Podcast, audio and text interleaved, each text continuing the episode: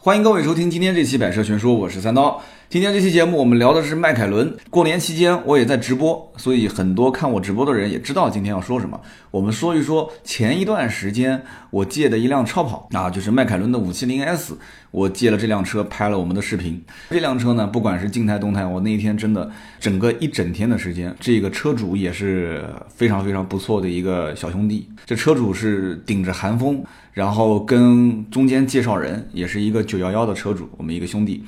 一路是从江陵开了老远老远。这个迈凯伦的车主啊，真的是陪我陪了一天，从早上的9点半一直陪到晚上的6点。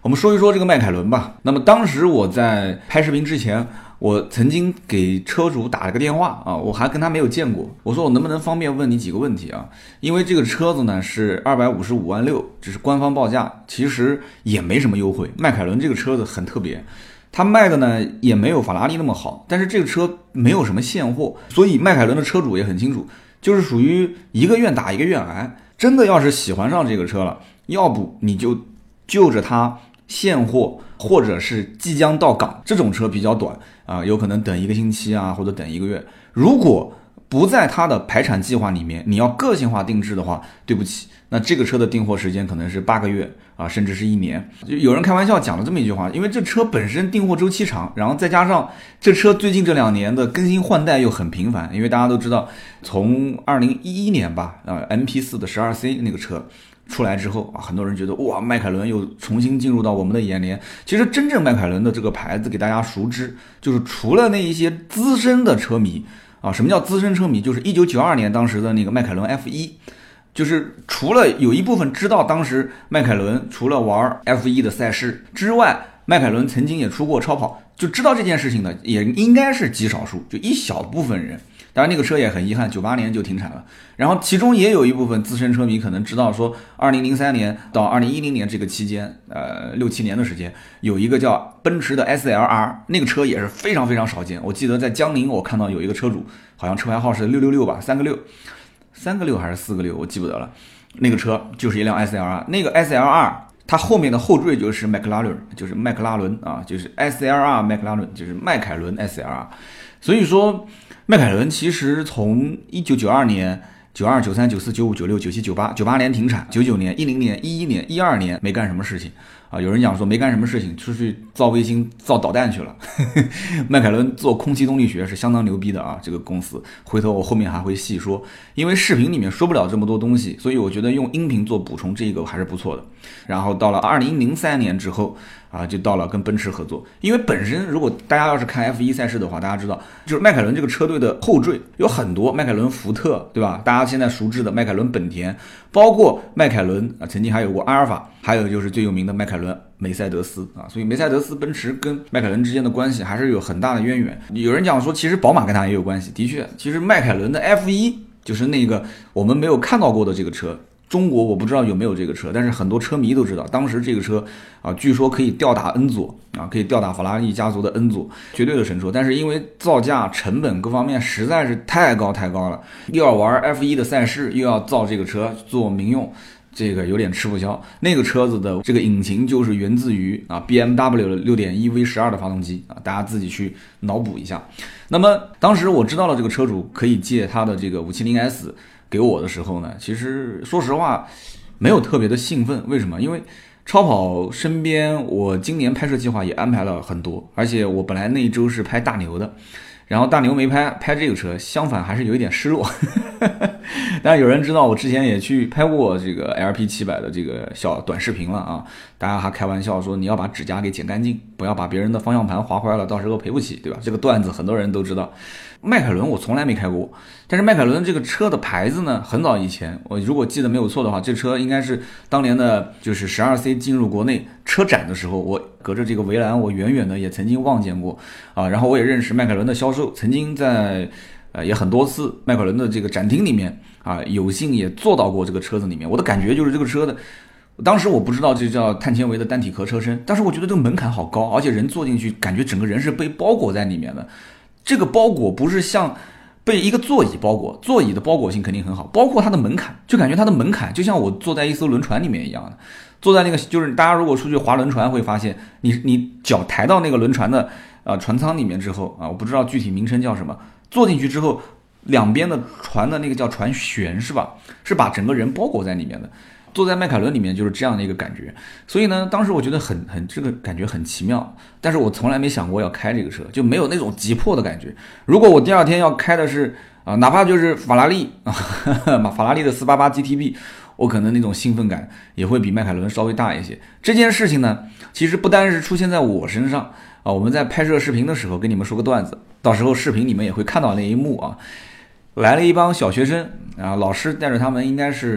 算什么呢？这应该算是寒假啊，寒假出来旅游。然后这帮小学生老远就叽叽喳喳就那边喊说啊，跑车跑车！我就听到不同的声音在那边喊，有人说是法拉利，然后还有人说是兰博基尼，然后还有旁边小朋友纠正旁边的小朋友说那个不是兰博基尼，这是法拉利。但是就唯独没有一个孩子的口中说出迈凯伦这个名字。啊，所以因此大家可以知道迈凯伦到底在国内是多么的低调，所以这车经常开出去会被人认错啊，就是说这是一辆法拉利啊，也有人说这是一辆，哎，这是什么？这是耐克公司产的车嘛？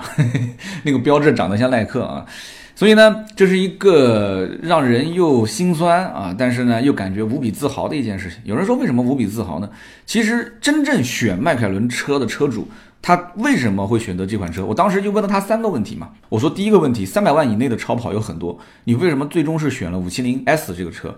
然后这哥们儿就跟我说，他基本上就会看那么几款车啊，一个就是兰博基尼家里面的 Huracan 这个车有个 LP580-2 两驱的。580-2 两驱，其实 V10 的 5.2 的引擎我说过很多次了，就是跟 R8 上面那个 5.2 V10 引擎是一样的。那么这一次因为国内的新款 R8 上的这个硬顶，因为敞篷还没有来，上到这个硬顶版啊，叫 Performance， 其实就是国外的 V10 Plus， 就是高性能版。所以这个兰博基尼的 580-2， 很多人会觉得说299已经算是很便宜了，因为你去看以前的老款的这个兰博基尼的 580-2 卖多少钱，那价格卖得很高，贵得离谱啊。但是有人就有信仰，兰博基尼出什么车基本都好卖啊，就特别是这种入门款的。所以说当时这个哥们儿就觉得兰博基尼这一次的就是这个 Huracan 的这个 580-2 没有以前的兰博的那么协调，就是不是那么好看了，而且不合他的这个胃口，觉得这车子性价比不是特别高啊，所以他就当时放弃了。你看一个超跑车主放弃一款车型，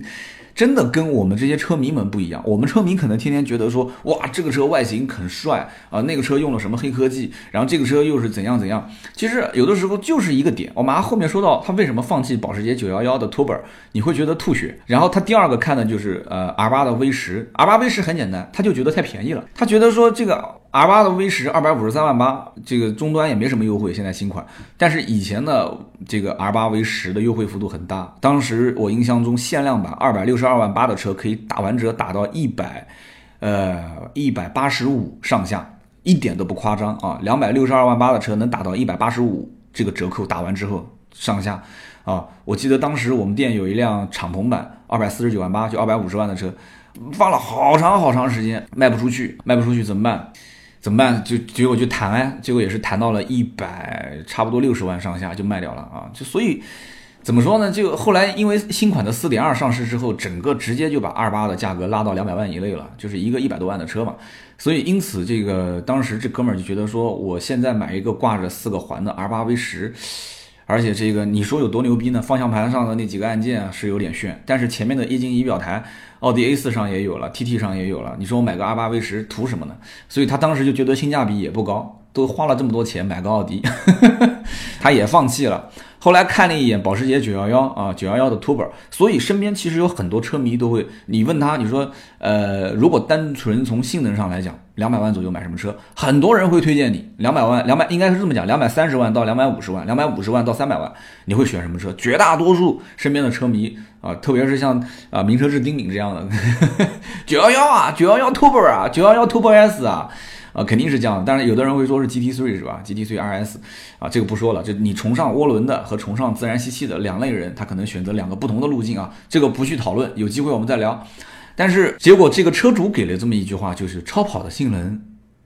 就同价位之间，你觉得差别大吗？啊，这是他的原话啊，他说。超跑如果论性能的话，大家差别大吗？他讲的其实是一句非常非常真实的话啊！你在网上看有一个视频，就是迈凯伦的 570S 跟奥迪 R8 的 V10 啊、V10 5.2 跟这个911的 Turbo 啊，跟这个 GTR 对吧？有人知道 GTR 神车嘛对吧？100多万的车能干到300多万的车，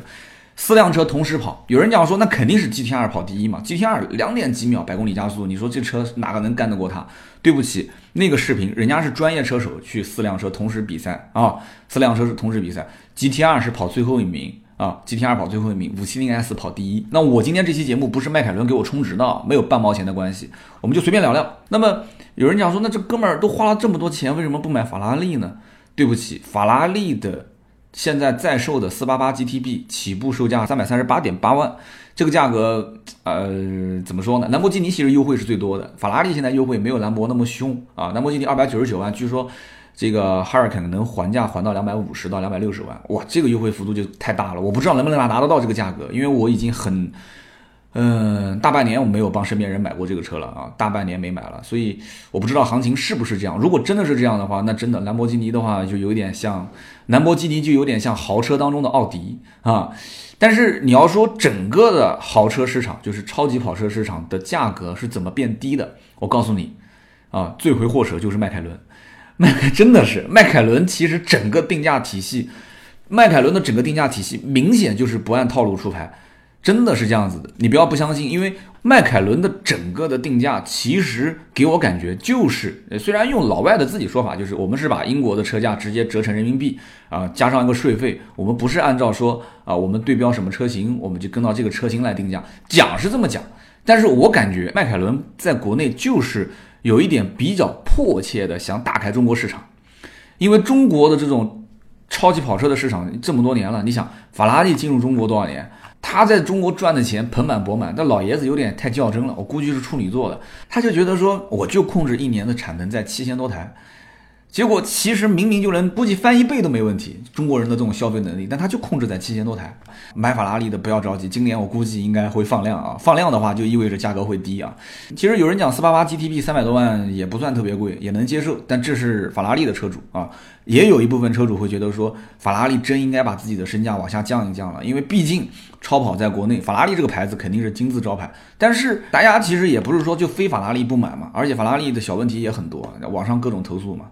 那么我们就说说法拉利啊，我曾经有一期是聊 NSX， 就是比如日本的这个国宝级的神车，我曾经就提到过，中国有个人叫李小华，李小华1992年75万元人民币买下了法拉利的348，那么也就是说可以推测，就是法拉利进入中国，那就是第一次法拉利去参加北京车展啊，也是国家相关领导人是说啊，你来试一试，你到中国来试试，你看中国人有没有人买得起。一开始法拉利屌屌的，觉得中国人买不起，不愿意来啊，然后这个就中国领导人就通过相关的商人就去带个话，说你让这个法拉利到中国来试试，你就展一下。所以李小华买这个348，当时75万，1992年，1992年北京的房价是多少？我还特意查了一下，1992年北京的房价是3000块钱左右啊，平均啊3000块钱左右。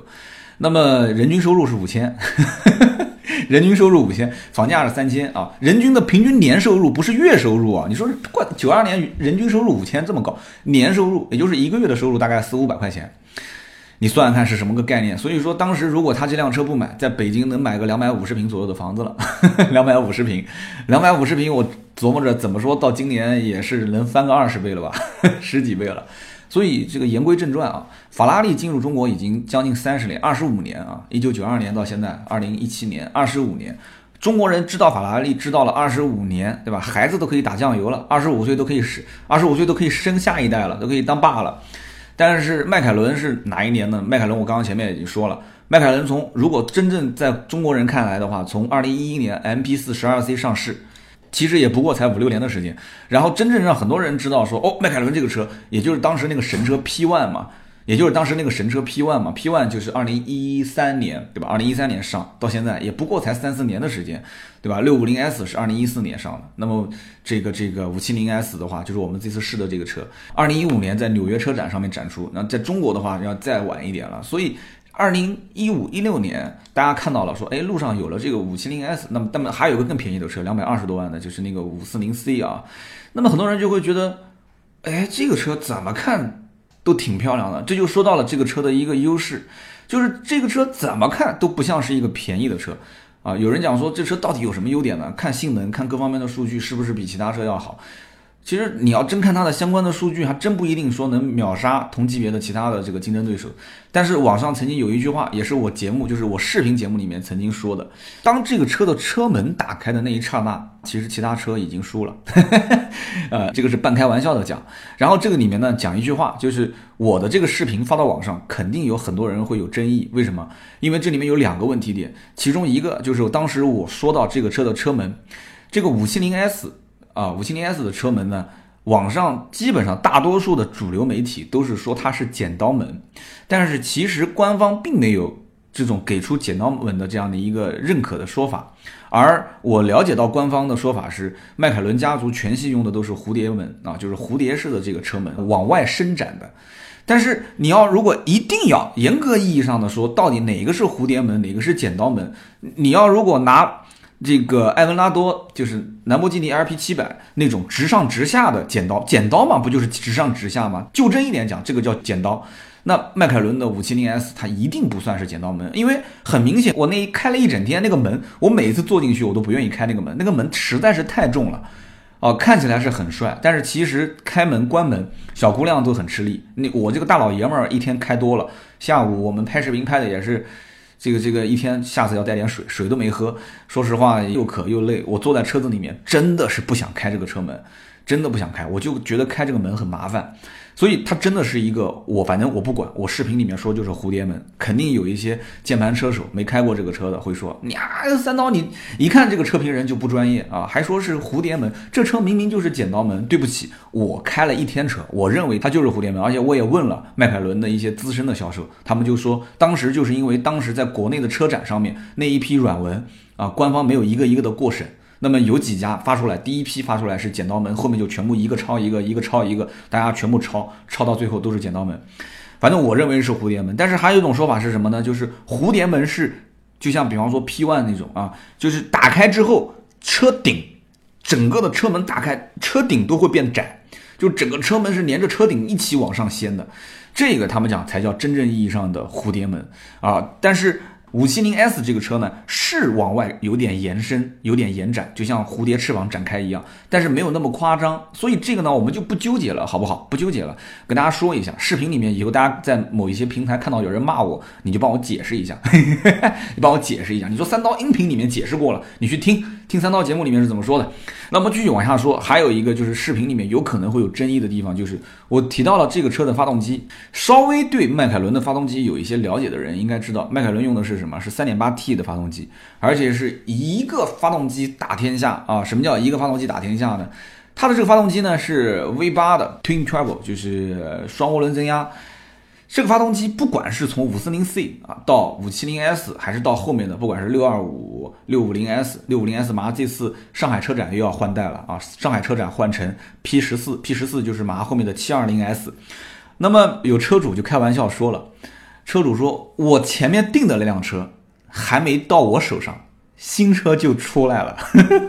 真的是这样子的，开玩笑，就是我前面订的一个车还没到，迈凯伦就出新品了。迈凯伦为什么要那么急的出新品啊？其实说白了就是要在国内打压法拉利嘛，就是用来打压法拉利。中国是全球最大的豪车市场，那么多富二代等着要买车呢，对不对？当年的 12C， 然后后面的 625C， 其实这些车在国外在欧洲的定价都比，就它的定价和定位都比法拉利的458、兰博基尼 Huracan 这些车要高一些，定价也比它高，定位也比它高。在国内 MP4、 12C 包括 625C 你去看一下，其实定价并没有法拉利那么贵。这就是法拉利在中国有点像大众在很多老百姓心中的那种眼睛看这个车的感觉，就觉得说大众的标就值钱啊，法拉利的标就值钱，你一个迈凯伦我不认识，它的溢价能力没有那么强。那么包括像 650S 啊，包括这个就是你看它跟法拉利的 F12， 就是你看740匹这么牛逼的一个买菜车，所以 F12 经常撞嘛F12 的车主在网上好几个都撞了。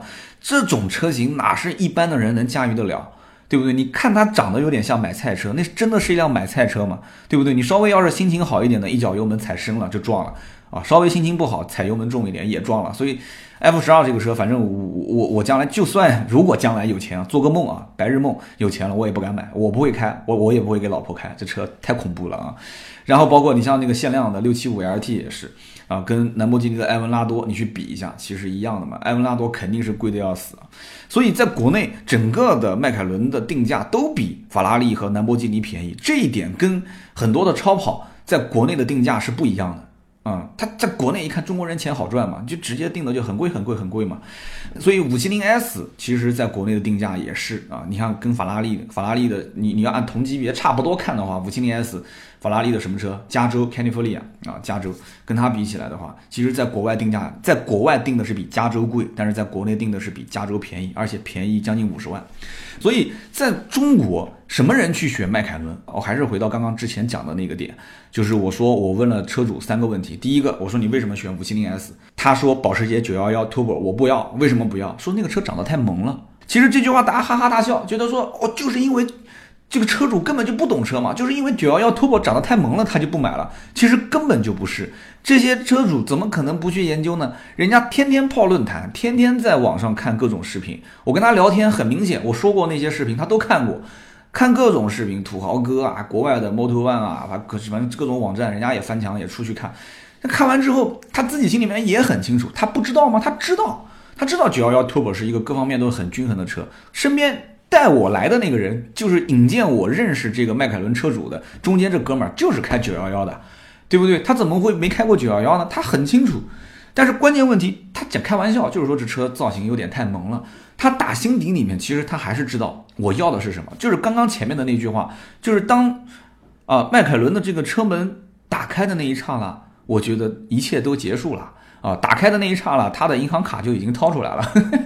所以说他选迈凯伦很简单，就回头率太高了，这个车太高了。我当时第三个问题问他是什么，就是这个车你用一句话去总结开的最爽和最不爽的地方。他说最爽的就是什么呢？就这车停在那个地方帅，开起来帅，上车门帅，下车门帅，怎么样都帅。最不爽的是什么？这个车是去年的90月份买回来的啊，买回来至今为止已经出现过好几次的车门打不开的现象了啊，有的时候是里面打不开，有人说里面打不开怎么办？里面打不开开副驾驶的门啊，中间它那个是悬浮式的仪表台，你就从中间腿跨过去开副驾驶的门，那怎么办？你或者打电话喊人下来从外面帮你开门，那怎么办呢？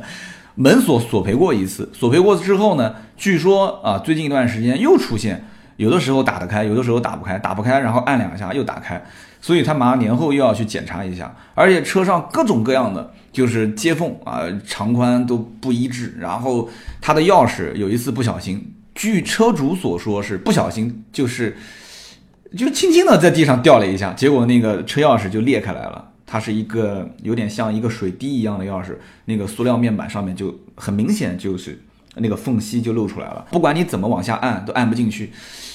结果我说这个东西你又得花钱吗？他说还好，谈了一下啊， 4S 店说年后给他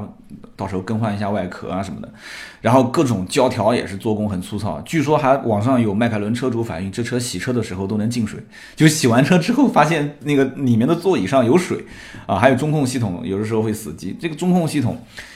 哎，我都不说了，那个中控系统那个屏幕是竖着的，一开始我还觉得说，哎，还不错啊，就是超跑车上能有一个这种人机一体化的这种触摸屏，这个很难得啊。你要知道法拉利啊，包括以前的 R8 就是老款的，那基本上屏幕就没有半毛钱的作用。包括我之前也给大家看过那个车，玛莎拉蒂的 GTMC 也是个300多万的车，那整个中控台就跟以前的比桑塔纳还要难用，它连中文都没有，全英文，而且什么功能也没有。网上也有人反映说，这个迈凯伦的中控会老死机啊，然后行驶过程中会莫名其妙出现一些故障码啊。但是有人就开玩笑啊，就是这个迈凯伦的这个车友之间就互相开玩笑，就但凡有一个人在迈凯伦的车主群里面吐槽啊，说我的车又出现什么问题了，你只要一吐槽，旁边就会有人说，恭喜你，你买的是正版的迈凯伦说恭喜你买的是正版的迈凯伦啊，正版迈凯伦会出问题，如果你要开了一辈子不出问题，那就不是正版了。我们在拍摄的过程当中也出现了一个很尴尬的情况，就我们拍内饰的时候，旁边的人看到说，哎，这个地上怎么掉了一样东西，拿起来一看，它的因为主副驾驶都有座椅记忆功能，座椅记忆上面会有 E2 和 M 这个三个按键，其中有一个按键就卡扣掉地上了，这很夸张啊！你想，你说你如果是车主，我当时看那个车主的脸都青了，但还好它不是卡扣断了，我不知道可能是有人坐上面，可能就是调节座椅前后的时候不小心碰到了，就是这么一个塑料卡扣。所以迈凯伦的这个车怎么说呢？不仅仅是迈凯伦，包括法拉利啊、兰博基尼倒还好，我还没听说身边有人兰博出问题，兰博不要不就不出问题，一出就大问题。真的是，因为我身边确实，换这个离合器三件套的应该也不少了。离合器三件套啊，我当时上期节目，我记得有一期节目我也说过，就是换一次6万多块钱嘛，到外面去找别人换的话，大概3万多块钱啊。我们继续讲这个迈凯伦，迈凯伦这个车呢，说白了就是品牌啊。如果说是车迷，一定是知道非常非常多这个车相关的故事。66年到现在17年，相当于第51年了，50年正儿八经是玩F1 50年，而且50年一直没断档，一直都在不停的在玩，而且成绩也是非常的好。很多人都对这个迈凯伦的在就是这个 F1 赛事上的成功，会就是有那么一些心理上的觉得说这是它品牌溢价的成分，就是懂它的人会觉得说这车值这个价。但是你要知道，绝大多数的人是不懂的，而且超跑车主有多少人真的天天开这个车下赛道呢？啊，绝大多数的人不会这样子的。但是我个人觉得，从我的个人观点上来讲啊，迈凯伦就光是吃 F1 的这个老本，我觉得他在做民用的超跑上来讲，但是虽然官方也不说，官方其实定义 540C 跟 570S 这两个车不是超级跑车，是运动型跑车啊，这个是你可以问官方的人，他们一定是这么讲的。他们只把 650S 和往上的那些像 P1 这一级别的车型才把它定义成啊超级跑车。所以不管怎么说，反正一句话就是，这个车在大家眼里面看上去就是一个很贵的车，就是一辆超跑，可以这么理解吧？那么对于像法拉利啊、兰博基尼啊这些车厂呢，啊，其实各方面的性能也都差不多，而且兰博基尼本身就是一直对标法拉利的，兰博基尼也不参加什么赛事啊，我也不参加什么比赛，老子就是造超跑的，你爱买就买，不买死滚啊！兰博基尼就是这么牛逼，就一直都是这样，但是其实也混得很惨，要不是后来因为到了大众啊，大众给了 N 多的钱，才支撑了他兰博基尼到今天。他其实腰杆子也不可能撑那么直，没钱到最后你都完蛋啊，没钱都完蛋啊。你回头看，现在在国内不仅仅是啊，兰博基尼在跟法拉利抢市场，迈凯伦这次来了，而且来得非常着急啊。我刚刚前面已经分析过它的定价，包括为什么总是不停的在出新车，就开玩笑讲，就是那个车还没订到手呢，啊，就是你隔壁邻居订了一辆迈凯伦还没到手，结果新款车已经上了，为什么这样子？就一直标着法拉利嘛。你像这一次马上海车展4月20号，这个我得到的消息，就大家应该都看到了，宣传就是 P14 就是720匹马力。如果按照往年的这个定名称的方法，那应该就叫 720S。 那么这个 720S 的造型也出来了，我的微博上也发了，长得有点当年 F1 的神似，就是迈凯伦 F1 的那个车，不是指 F1 赛事啊，是迈凯伦92年生产的那个 F1 的那个车，那一款车有一点点神似啊，有一点点神似，就是说这个车到时候一出来，我不知道大家喜不喜欢，反正至少目前来看 650S 卖的不是特别好，而且我可以非常非常确定的讲，这个车把动力一个 3.8T 的发动机调教到720匹马力，就是冲着法拉利的。因为大家知道现在的488，现在488是多少匹？所以你稍微用脑袋想一想就很清楚了。法拉利的488 338.8 万669匹，现在我把这个 P14 就是 720S 定位上市，我就是去干你的法拉利488，然后我把它干到720匹。但是这个不关键啊，真的这个不关键啊。法拉利的488，当年的458，这是在很多人心目中认为，我买它，哪怕我不开，我放在车库里面，我有生之年成为了法拉利 488GTB 的车主就 OK 了。很多人是这么认为的，但是也有一部分人，你比方说这个买迈凯伦的车主，他就认为我不能接受一个装着涡轮增压发动机的法拉利，我也不能接受法拉利现在这个造型，就是前后比例不协调，完全是为了按照这所谓的空气动力学。其实你要说玩空气动力学啊，你要说玩空气动力学这件事情的话，我找一段网上的这个言论啊，就是我看这一段言论我是比较认可的。因为你去看迈凯伦的 570S 的那个广告视频，就是一只黑天鹅在天空中飞啊，然后前面一个巨大的涡轮，然后旁边射水，把水柱子射出来，然后那个涡轮呜就起风了，然后一条一条的水柱从那个黑天鹅的翅膀、头顶、身边飞过，稍微就是懂一点点车的人都知道，这个就类似像分动测试嘛，对吧？然后让所有的这个空气动力学就是用一个水柱来形容，从它的头顶、从它的翅膀边上流过，然后那个黑天鹅就一直保持稳定的状态。所以网上我找了一段话啊，就给你们讲一讲，说大家都知道超跑的空气动力学的水平是和这个厂家的技术实力是否雄厚挂钩的。当然了，这些像法拉利啊、迈凯伦啊，都是玩 F1 赛事的。F1 赛事不用说嘛，空气动力学的一个相当于是实验室嘛。所以国内大家都比较耳熟能详的，比方说牛是什么呢？兰博基尼啊，马就是这个法拉利，对吧？然后 Porsche 保时捷。空气动力水平当中最差的就是牛，因为大家看得出嘛，牛就是为了凹造型嘛，对吧？四四方方的帅嘛，对不对？然后保时捷是居中啊，这个法拉利是在兰博基尼、保时捷跟法拉利三者当中，它的空气动力学的技术水平应该是最强的。但是你现在用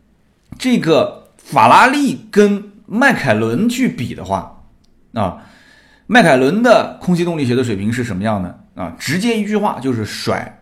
法拉利一截啊，用一个简单的比喻讲，就是小学数学跟高等数学之间的区别，就是你平时上课写的那些作业和那些学有余力的同学写的那些作业，那是完全不一样的啊。所以有人讲说，迈凯伦这种厂本身就不是一个跑量的大厂啊。据说2017年今年也是想把这个销量定到4000台，但我觉得有点夸张了啊！你能卖个2-3000就不错了，也别定个4000了。理想是很美好的，但是现实很骨感啊！不要操之过急。说实话，迈凯伦对于现在中国的超跑消费者，我觉得了解的还是比较少，多了解一点超跑的这些消费者年轻化之后，大家到底想要什么东西，已经稍微我感觉他找到一点感觉了。迈凯伦这种小厂，这里面神人特别多，很多人名字我说不上来，反正就是一句话，这些人有的是造卫星的，有的是造导弹的啊，就是有的是造飞机的所以你想想看，这个人去没事的时候就业余兼职造个导弹，那个业余兼职造个卫星，这还得了？你想想看，空气动力学在这种迈凯伦的设计团队里面，那真是手到擒来。怎么说呢，在迈凯伦的这个车上，你能看到很多很经典的设计，我就不一一说了，大家可以看我的视频啊。反正很多啊。有人讲这车 570S 就是小 P1， 我觉得这是让这个车主，我刚刚说就是看到这个车开门，车主就已经把银行卡拿出来了。然后当他得知迈凯伦家里面的那一辆神车 P1， 再看一看这个车的造型，前脸、车屁股，那直接就刷卡了，不用犹豫的，人民币投票。为什么这么说？因为当他看到展厅里面停着另外一辆比他更贵的 650S， 车头长得也像，所以很多人车头看分不清这个迈凯伦是哪一个车型，就是看到那个车 650S 比它更贵，车头长得像 P1， 但是走到后面发现车屁股不像，就是这是为什么 650S 很多人不买的原因，就是车头是已经进化到了 P1 的这一代，但是车屁股还是以前的 MP4 12C， 还是以前的老的那种横条型的那种屁股，所以大家都觉得说我靠，买个这个车花那么多钱了，结果那不买是明确的啊，就不买的话，今年上海车展就出新款了就出 720S 了。所以在这样的一个前提条件下，我觉得真的迈凯伦的车，你说保不保值？我觉得将来迈凯伦这车应该也不是特别保值。如果一定要在迈凯伦家族里面找到几辆相对保值的话，我觉得 570S 一定是这个家族里面最保值的车。但是又出现了一个问题，什么问题呢？就是我当时问这个车主的第二个问题，我问他，我说为什么当时这辆 570S 加了将近40万的配置，这都是你自己选的吗？因为虽然大家看到这个车是255万多，但是这个车实际车主拿的价格已经接近于300万了。我在想，能买得起300万的车的人，为什么不再加一点钱直接上法拉利呢？那这个问题我在前面已经解释过了，就是就这个车主本身来讲的话，他是为什么不选法拉利啊？那么绝大多数的人如果看到了一辆 570S 加了40万的配置，他会买吗？对不起，这里面存在一个问题，就是这个车主本身买 570S 他就要选装，为什么呢？因为这个车主它就要好一点的音响啊，这个车还不错，40万的配置里面是有的。这个车主他也要选装碳纤维的很多套件，很遗憾，这个车里面没有很多的碳纤维的套件。但是问题就在于，有的是车主选的是有，但是有的是他就没有。但是这一个配了40万配置的车就在港口，颜色也是车主喜欢的，就那种橙色。那请问你是要不要？所以当时车主很遗憾，觉得说那就要吧，那不要的话要等的时间太久了。当你和自己父母说啊，我要买一辆车，父母好不容易同意了，然后你到 4S 店看到了这辆车，结果告诉你要等8个月，这8个月父母的变数太大了，万一要是一不小心家里面做一笔生意赔了钱了，那这个计划就泡汤了啊！所以赶紧，为什么超跑车主，我反正见到身边超跑车主都是今天看到明天就要提，最迟最多不能等到1个月。我觉得这一句话一定要讲给中国的那些造超跑的那些品牌的经销商啊和那些厂商去听，就是一定要满足这些超跑车主上午看完车决定要买车，下午就能给他车，最迟1个月之内一定得给车的这个愿望。所以当时这哥们呢就是说我不能等，定的时间太久了，所以就是非常勉强的就选了这个加了40万配置的 570S。 它的侧面的这个门板其实可以把它下下来进一个转印膜，我当时跟车主说了，我说改天有机会我来帮你联系。然后里面的这个面板它不是碳纤维嘛，没关系，也可以把它拆下来，用转印膜的技术，然后去仿这种碳纤维的感觉。还是说回到这辆车吧，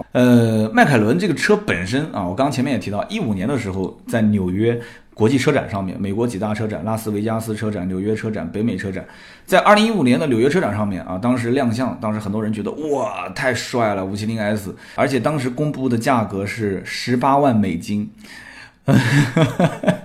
$180,000，中国卖255.6万啊，在美国这车卖112万人民币啊。当然了，他们当地的法拉利啊、兰博也很便宜。这个车最大的特点是什么？我刚刚前面其实已经带着提到过了，就是单体碳纤维座舱。什么叫单体碳纤维座舱？就它的整个座舱就像个脸盆一样，而且这个脸盆整个就是用碳纤维的材质做的，跟这种像法拉利都是用铝合金的材质，但不是说不好，各有各的好处。碳纤维就是太贵了，整个碳纤维的座舱，你去看那个迈凯伦的工厂是怎么生产的，专门为了这个生产碳纤维的座舱要去制造一个很夸张的一个工厂。就像兰博基尼也是，兰博基尼为了制造全碳纤维车身也是专门去做了一个工厂。你讲起来很轻松，建一个工厂太夸张了，为一个车壳去建一个工厂，但是这个真的很牛逼，这是它的专利技术。这个碳纤维车身可以让整个 570S 的重量仅仅只有 1.3 吨，这是什么个概念啊？保时捷的911 Turbo S 基本上应该是在 1.6 吨到 1.7 吨之间，就这个迈凯伦 570S 比911的 Turbo S 要轻了300多千克。300多千克是什么个概念？大胖子，你就车上少坐1-2个大胖子，这是什么个概念？而且这个单体碳纤维座舱仅仅只有80千克，什么个概念？80千克 1.3 吨，我说句不好听的，我们家那个小丰田威驰估计也就在差不多 1.2 吨 1.3 吨这个样子，非常的轻。轻的话就代表这个车的整个驾驶的灵敏度很高。这个车呢也没有像 650S 上面那样的一个液压式的用油管输出啊，4根非常粗大的油管输出液压啊去做悬架的调教，我觉得那个太夸张了，那就是在极限状态下给你下赛道用的，这就是 650S 上面那个非常恐怖。所以还好，它还好没有用到 570S， 因为用那个成本也高，而且用那个的话，其实真正驾驶起来悬挂硬的就打屁股嘛，啪啪啪打屁股的感觉啊。570S 用的是电磁悬挂，所以我当时在开那个车的时候，感觉就是一辆买菜车，又是一个双离合的变速箱啊，3.8T 加双离合。其实说实话，3.8T 加双离合，我讲的可能有的人不太认可，不就跟我们开的平时经常很多一些车 X5、X6、Q7 3.0T 的这些车差不多嘛？开辆卡宴也是 3.0T 嘛，所以你 3.8 Twin Turbo、 3.8 双涡轮增压发动机加个双离合，其实真的日常代步啊，买菜、接孩子什么